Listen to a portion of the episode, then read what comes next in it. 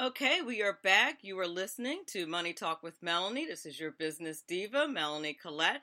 And I am happy to say that we have joining us this morning Mr. Dave Ray, who is the communications director for the federal, oh, excuse me, for the Federation for Immigration, excuse me, for American Immigration Reform.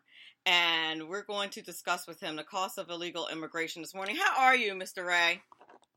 Doing quite well. How about you, Melanie? I am awesome this morning. I was explaining to my audience during the open that usually I am just starting my cup of coffee when the show starts, but I'm already one cup in.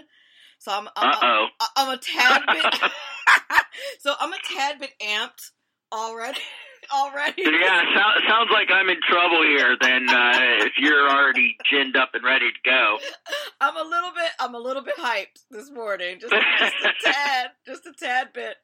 I'm so happy to have right. you on the show this morning. Uh, could you please uh, do, do me the favor of telling our audience, giving the audience a little bit of your background, and also explaining.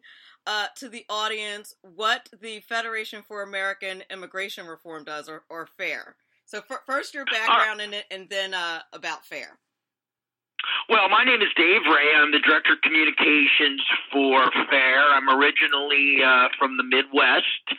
Uh, was actually an agriculture economics major at Ohio State, and then came to D.C. and got all caught up in the political world and uh, uh, attained my master's degree uh, in communication at night and uh, uh, have spent my entire career really in public relations. Uh, I started working for FAIR uh, about a year ago. Uh, like I said, I'm the director of communications. FAIR is Federation for American Immigration Reform. Uh, yes, it's a mouthful, uh, but we are a group of about 1.3 million uh, citizens and members and contributors uh, across the country uh, working to stop illegal immigration and reform America's legal immigration system in the national interest. Uh, we, like I said, we've been around for about 40 years now. Uh, we've been very involved in pushing forth ideas. We're kind of a, an immigration reform idea factory. Push forth ideas on how to uh, better secure the nation, how to uh, uh, put together immigration laws that ensure that the people who we want to let in can get in and can stay in, and that the people who we don't want to get in can't get in, uh, and the ones who come here and misbehave are sent home in due time before they do any harm uh, to any Americans. And uh, we're just uh, thrilled to be able to have the uh, chance today to chat with your viewers uh, with your uh, listeners. I, I and I am very happy to have you here. There's a lot of now. I want to make sure that we're clear about this. You are not. Your organization is not against legal immigration. Am I correct? You are correct. Uh, we have a lot of thoughts on legal immigration. I mean, just a, a quick background: legal immigration has ballooned over the last 30 years. Our historic average is about 300,000 people a year. We're currently at about 1.1 million legal immigrants um, in that we're taking into the United States every year. Uh, most of those immigrants are not selected based on any specific uh, achievement or skill set or level of education, but simply because they have a relative here, sometimes a distant relative. Uh, so we would like to reform America's immigration policies. We would like to have a better mix between merit based immigration so that we're actually selecting immigrants who have shown that they have uh, skills to contribute to the country so that once they get here, they can achieve because uh, clearly we want everyone to be able to achieve the American dream. But we would also like to see a return of immigration levels back to more historic levels. We've advocated uh, levels around 300,000 a year, which, as I said, is is our historic average. But current bills in Congress, particularly one backed by President Trump would put that cap at about five hundred and fifty thousand a year. So by no stretch of the imagination are we against legal immigration, wherefore sensible immigration levels.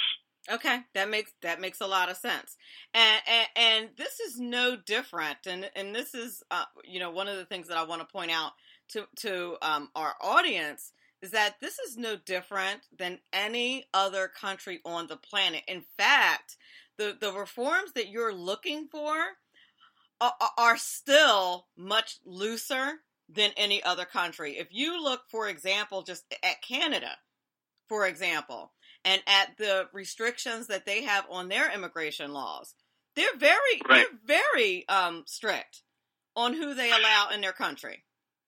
Oh, exactly. You know what we're looking at. Uh, one thing that Canada and Australia have both done, and the only reason I bring those two up is that they're the other two major immigration receiving countries, although nobody comes close to the United States in numbers. But they've both shifted their paradigm to a more uh, merit based and skill based selection process you know, by doing that, what you ensure is that the people you're selecting have the skills that it takes to succeed in a modern day America. I mean, uh, people who are coming here are stepping into a very developed, advanced, high tech society. So obviously, the ability to read, uh, the ability to speak English, the uh, you know high math levels, uh, technological skills. These are all very important uh, precursors to the success of the immigrant once they get here. Unfortunately, none of this is really taken into consideration for most of the immigrants who come in here because they're simply selected because they have a family member who's already here. So there's a, a bill that was put forth by Senator Tom Cotton and co-sponsored by Georgia Senator Perdue uh, called the RAISE Act, and this was uh, em- largely embraced by President Trump, who's also tweaking it a little bit. Uh, but what that bill would do would be to reduce uh, some of the extended chain migration and make a, a more fair, equal mix between merit based immigration and family based immigration. So if you're selected as an immigrant, you would come to the United States bringing your spouse and minor children. That would be it.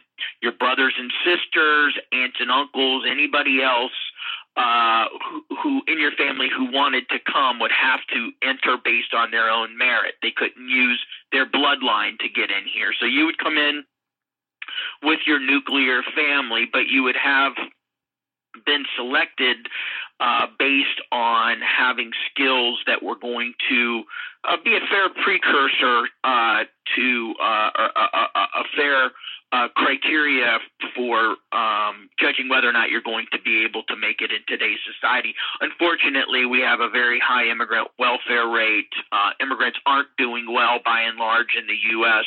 They're having uh, quite a lot of struggles making it in this economy, and it's primarily due to the fact that we're not, by and large, selecting a lot of the right people.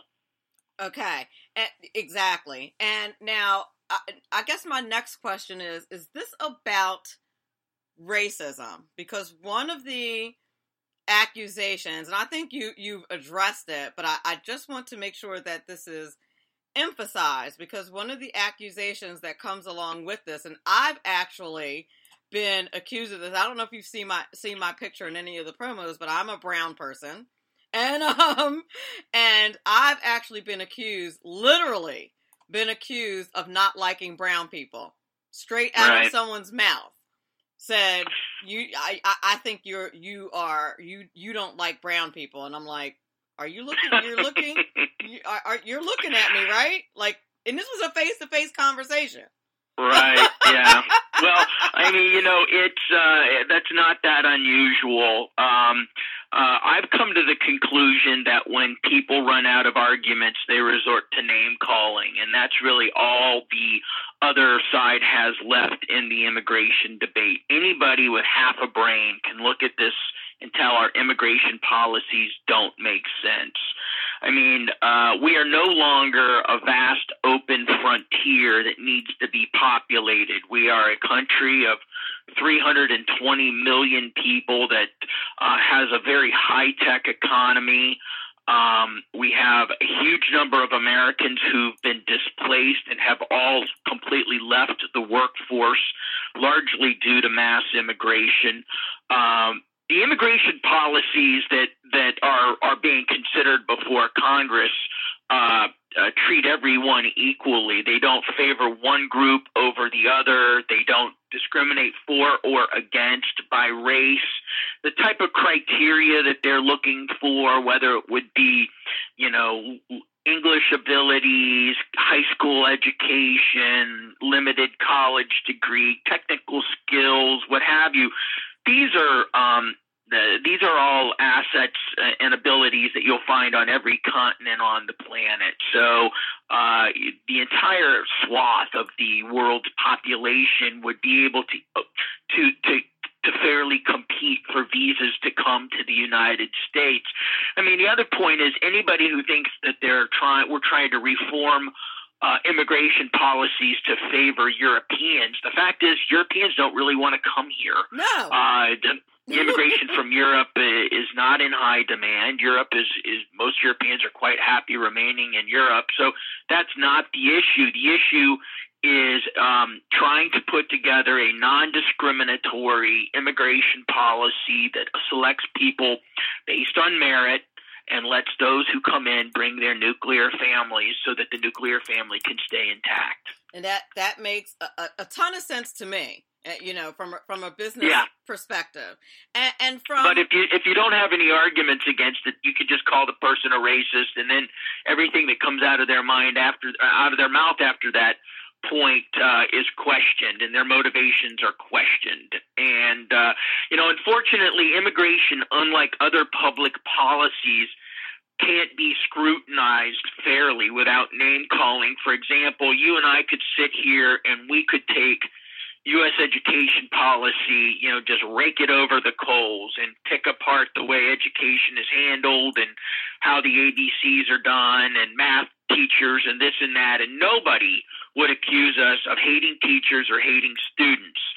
Uh, you try that same thing with U.S. immigration policy, and people are throwing out the R word within the first two minutes of the conversation and accusing you of, you know, being a hate monger and so on. You know, this is a public policy. Immigration policy is a public policy. It must be scrutinized. It must be able to stand up to the same scrutiny that our other public policies like education, health care, and so on uh, are are are are analyzed under.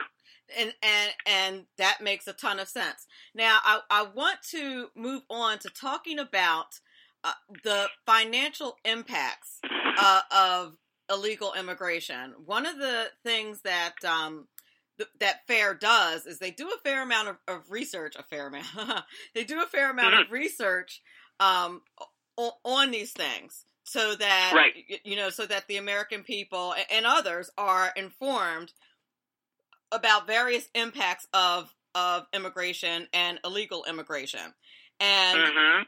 and there was a there's a study I, I, believe the last one was done in 2013 unless I unless I missed a more recent one but um, one of the studies that I saw uh, noted that illegal immigration costs U.S. taxpayers about 113 billion dollars a year at the federal, state, right. and local level.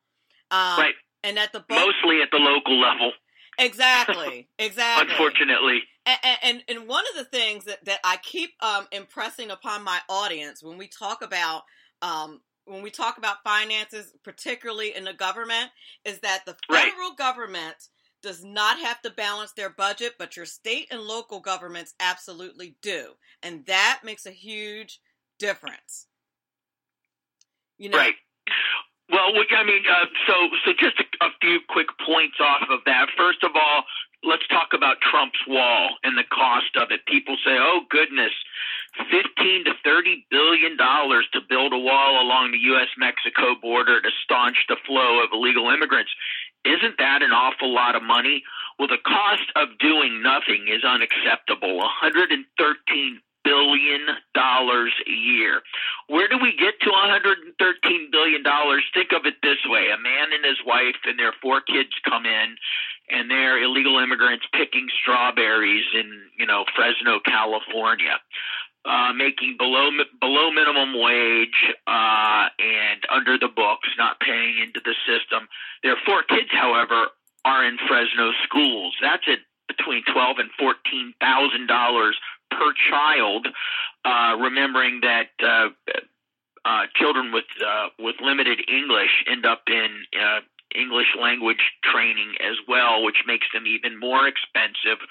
Uh, when they get sick, they end up in the emergency rooms uh, because they live below the poverty line. They qualify for all sorts of of uh, assistance for food assistance and so on. Then any of their children born in the United States become U.S. citizens, and then they have an anchor to the country. What the you know what what I'm trying to say here is. Uh, you know, doing nothing on illegal immigration, which is what we did for eight years under Obama, that was the most, by far, the most costly option available. Um, and by going out and finding the illegal immigrant population and sending them home uh, will be a huge cost savings to this nation. It will restore uh, the sense that government works. It will restore the rule of law to immigration policy, and it will also remove a heck of a lot of dangerous criminal aliens who are currently living amongst us. Exactly. Exactly, and, and and as someone who taught in public schools, I, I, can certainly attest to that. And I taught computer classes, which means um, it was a general class where they would do something called mainstreaming, which meant if, yeah. right, which meant if if the student um, spoke a different language that we were expected to do something called differentiating instruction. Uh, so so that we taught that student with pictures and things like that. Um, right, right. Uh, um, yeah, yeah. I had three different. Well, you know, it's it's interesting. It's you know the proponents of open borders, you know, tend to be kind of the wealthy liberals, and they love open mass immigration largely because they're shielded because of their wealth from the effects of the immigration policies that they force on the rest of us. Sure. Their kids aren't in public schools. They don't live in middle class neighborhoods. I mean, when your child is in in a public school that has a large um, illegal immigrant population, or even a large legal immigrant population, you have a lot of limited English speaking students in any classroom. It is going to divert education resources away from your kid and put it towards those kids. What's that going to do in the long run when your kid has to compete against my kid who didn't go to a high immigration school uh, to get into a college? My kid's probably going to be a few steps ahead of yours because he w- they will have had the, the full attention of the, of the, the teacher and not had resources kind of diluted uh, be, dealing with the large limited English speaking population. So, you know, it's kind of it's easy to advocate the um, the greatness of mass immigration as long as you don't have to deal with the effects of it and you can leave it to the to the middle and lower middle class to, to, to have to, to kind of deal with the real uh, real long term effects of mass immigration. Absolutely, absolutely, and, and, you know, I can I can tell you as someone who, who has actually had to deal with it that uh, you you absolutely as a teacher are spending more time with those students than you are with the other students. There's just no way right. around it, no doubt about it. You are certainly doing right. that. Um, and, and it, it's it's not fair to the other students in your class. It it just right. it just isn't. Um, and, and, you know, property taxes and local taxes are what tend to be paying for uh, paying for your education, and they tend not to be homeowners. So they're not they're not contributing to education.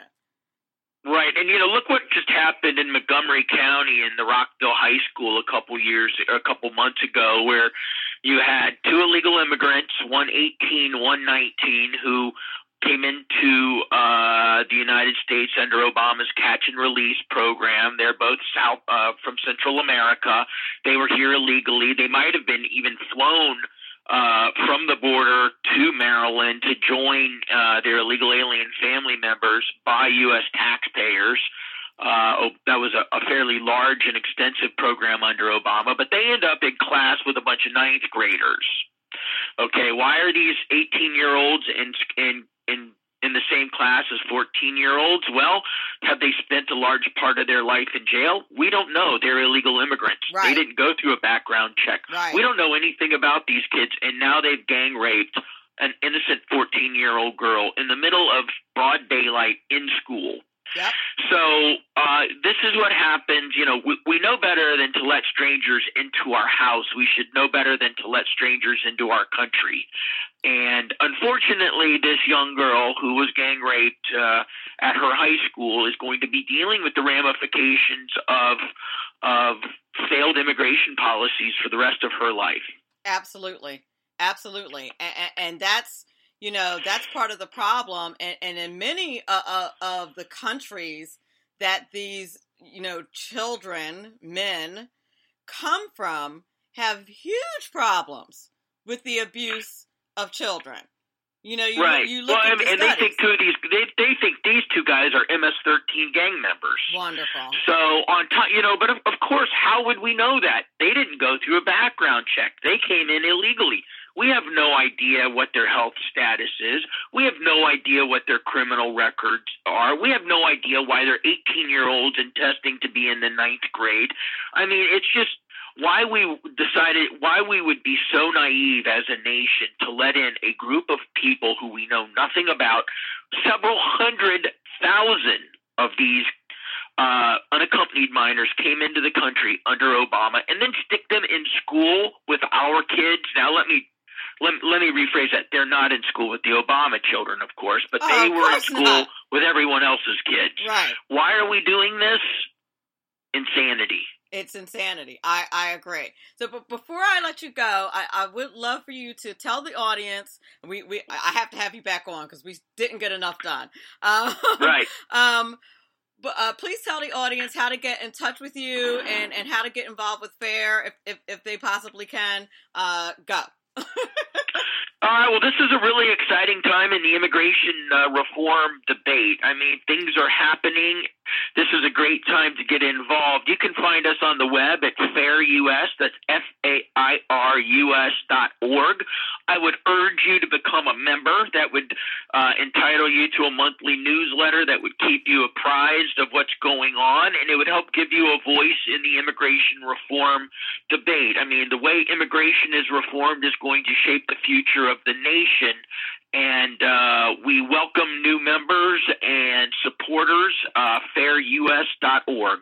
Thank you so much. And thank you so much for coming on the show today. I'm looking forward to having you back because we have so much more. Please do. to discuss. I really enjoyed it. Thanks so much. Absolutely. So, as did I. Have a great day. You too.